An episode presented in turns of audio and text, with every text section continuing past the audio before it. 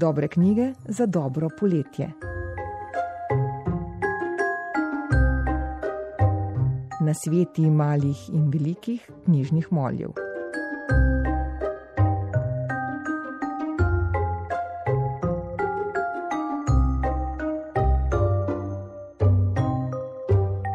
Drage poslušalke in poslušalci, v rubriki Dobre knjige za dobro poletje, ki boste lahko prisluhnili vsak četrtek vse do sredine septembra, bo danes naša prva sogovornica, naš prvi knjižni mol, Slavica Radinja. Pozdravljeni. Pozdravljeni.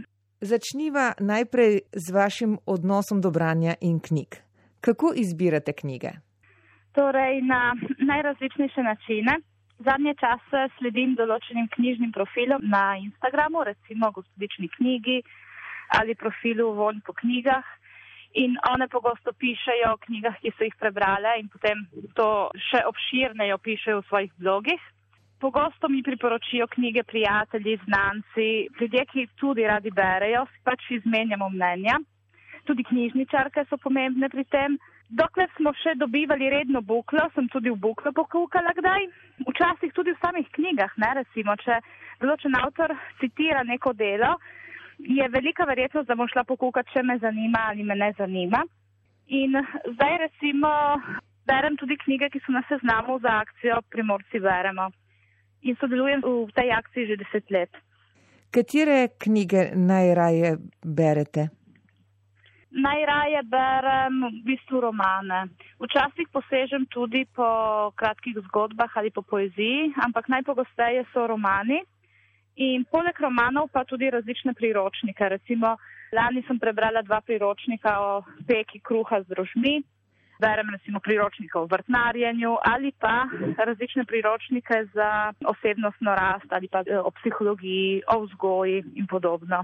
Berete te knjige, leposlovne in priročnike sočasno? Ponavadi berem istočasno. Tako da itak priročnike so nekaj drugačnega kot roman. Tako da roman me potegne v neko zgodbo in priročnike uspem brez težav brati zraven. Včasih pa berem tudi več romanov zraven. Kje najraje berete? Kje najraje berem? Najraje na kavču ali na postelji, ampak poleti mi je všeč tudi v naravi, recimo, če sem na plaži ali v kakšni reki. Moram pa priznati, da odkar imam otroke, berem bolj pogosto v postelji zvečer, ko imam kakšno minutko časa zase. Torej, najpogosteje berete zvečer trenutno? Trenutno ja. Čeprav, ker sem profesorica, moram veliko brati v vsakem primeru. Tako da službeno berem tudi med dnevom kdaj, no. Zakaj berete? Zakaj vam je branje všeč? Najprej verjetno je neka sprostitev, da misliš na nekaj drugega. Se uživiš v zgodbo nekoga drugega, malo pozabiš na svoje težave.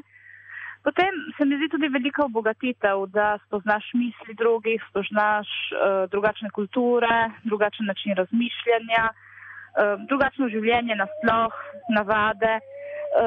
In seveda knjige so tudi posredovalci znanja na vse zadnje, ne? Za svojo osebnostno rast potrebuješ izvedeti kaj novega.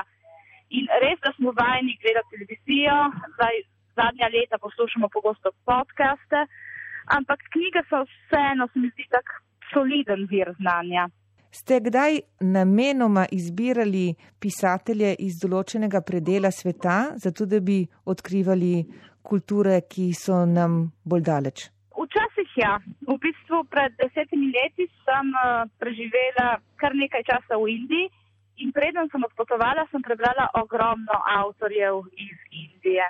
Prav zato, da bi se malo uživela v tamkajšen način življenja in kultura. Kaj pa naredite, če se pri branju na začetku knjige seveda zatakne, če vam ne teče? Moram priznati, da se mi ne zgodi prav pogosto. Nekaj knjig pa se je že zgodilo, da sem jih pač pustila. Ampak pogosto sem odgotovila, da v bistvu gre za to, da včasih knjigo začnem v določenem trenutku, ki ni pravi za tisto knjigo. In se potem zgodi, da pač nekaj mesecev pustim tisto knjigo na strani. In se potem spet vrnem k knjigi čez kakšen mesec. Knjige si izposojate večinoma ali tudi kupujete? Oboje. Tako, bodi si, zelo pogosto sem v knjižnici, no? Tako da s knjižničarkami se itak poznamo, ampak jih tudi kupujem, ja, tako si sposojam in kupujem. Uspete stopiti iz knjigarne brez knjige v roki? Redko. Res redko. Se pa zgodi včasih. Ko pomislim na vse knjige, ki jih imam doma in jih nisem še prebrala, se včasih malo zaustavim. Ste pa kdaj brali oziroma berete knjige na elektronskih bralnikih? Tudi. Imam elektronski bralnik, ki ga obožujem, ker je zelo praktičen. V bistvu ga imam pogosto v torbici in če sem nekje v čakalni vrsti, recimo, potegnem ven knjigo.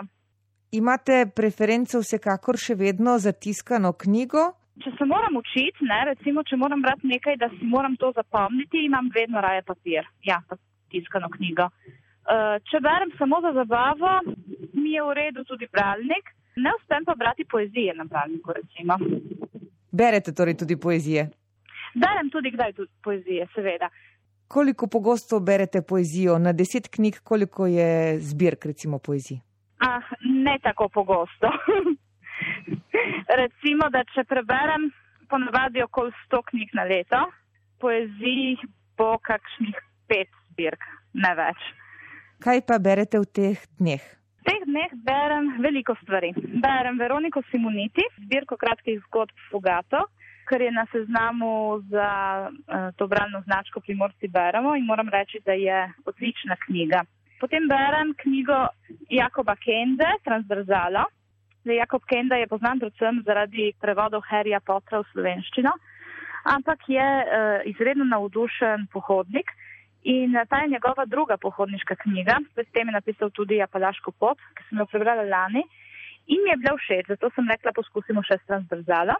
No, potem berem knjigo Pankav iz Istanbula, turške avtorice Elif Shafak. In to knjigo berem že drugič, ker sva jo s prijateljico Tejo izbrali za prvo knjigo knjižnega kluba, ki se bo od julija dalje sestajal v Fajglovi knjižnici v Gorici.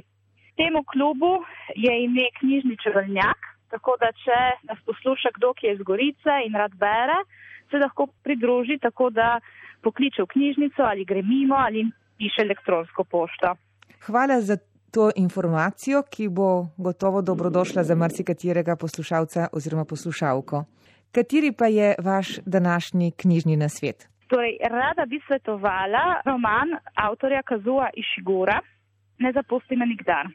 V bistvu je, kaj naj bi rekli, če povem zgodbo, da je prav bistvo zgodbe, v bistvu ukradem bravcu užitek v tej knjigi. Ta knjiga je presenetljiva in se v bistvu ta zgodba razkriva skozi to dogajanje in šele na koncu dobimo neko celoto in gre za odraščanje določenih fantov in punc. Pač ti fanti in te punce živijo v neke vrste sirotišnici, ne vejo točno, kaj se dogaja z njimi in zakaj z njimi ravnajo na določen način. Vmes so seveda tudi odnosi med njimi, ljubezenske zgodbe, ampak kar mi je bilo najbolj všeč pri tej knjigi, da se potem skozi to, kar se zgodi, prikaže neka etična, moralna poanta, ki ti da misliti še potem, ko odložiš knjigo.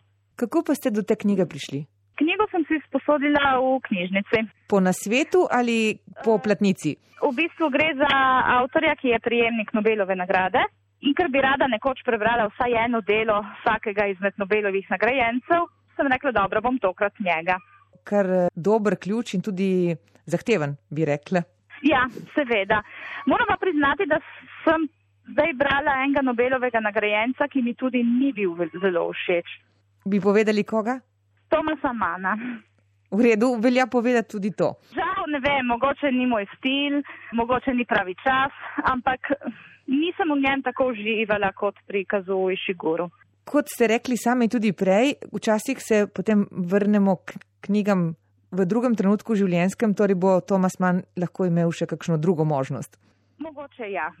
Saj je napisal več del, tako da mogoče samo tisto ne paše meni. Zdaj pa skok nazaj v čas, vsaj nekoliko nazaj, če bi svetovali knjigo, ki vas spominja na vaša mlajša leta, otroštvo oziroma najstništvo, katero knjigo bi svetovali? Svetovala bi knjigo Alessandra Barika, 900. Meni je bila takrat, ko sem bila na liceju, izjemno všeč in v to knjigo sem se zaljubila predvsem zaradi predstave Slovenskega stalnega gledališča.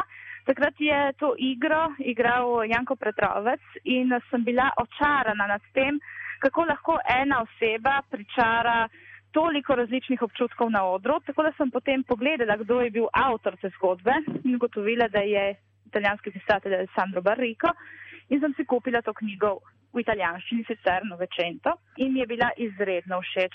Po tej zgodbi je tudi posnet film La leggenda del pianista sull'oceano. V bistvu je kratka knjiga, ampak v najstniških letih mi je bila fantastična. Slavica Radinja, hvala za čas, ki ste nam ga namenili in hvala za knjižni nasvet oziroma knjižne nasvete. Sproščeno poletje, seveda ob branju dobrih knjig. Hvala lepa. Nasvidenje. Nasvidenje. Lep pozdrav tudi vam, poslušalke in poslušalci. Hvala in nasvidenje čez teden dni.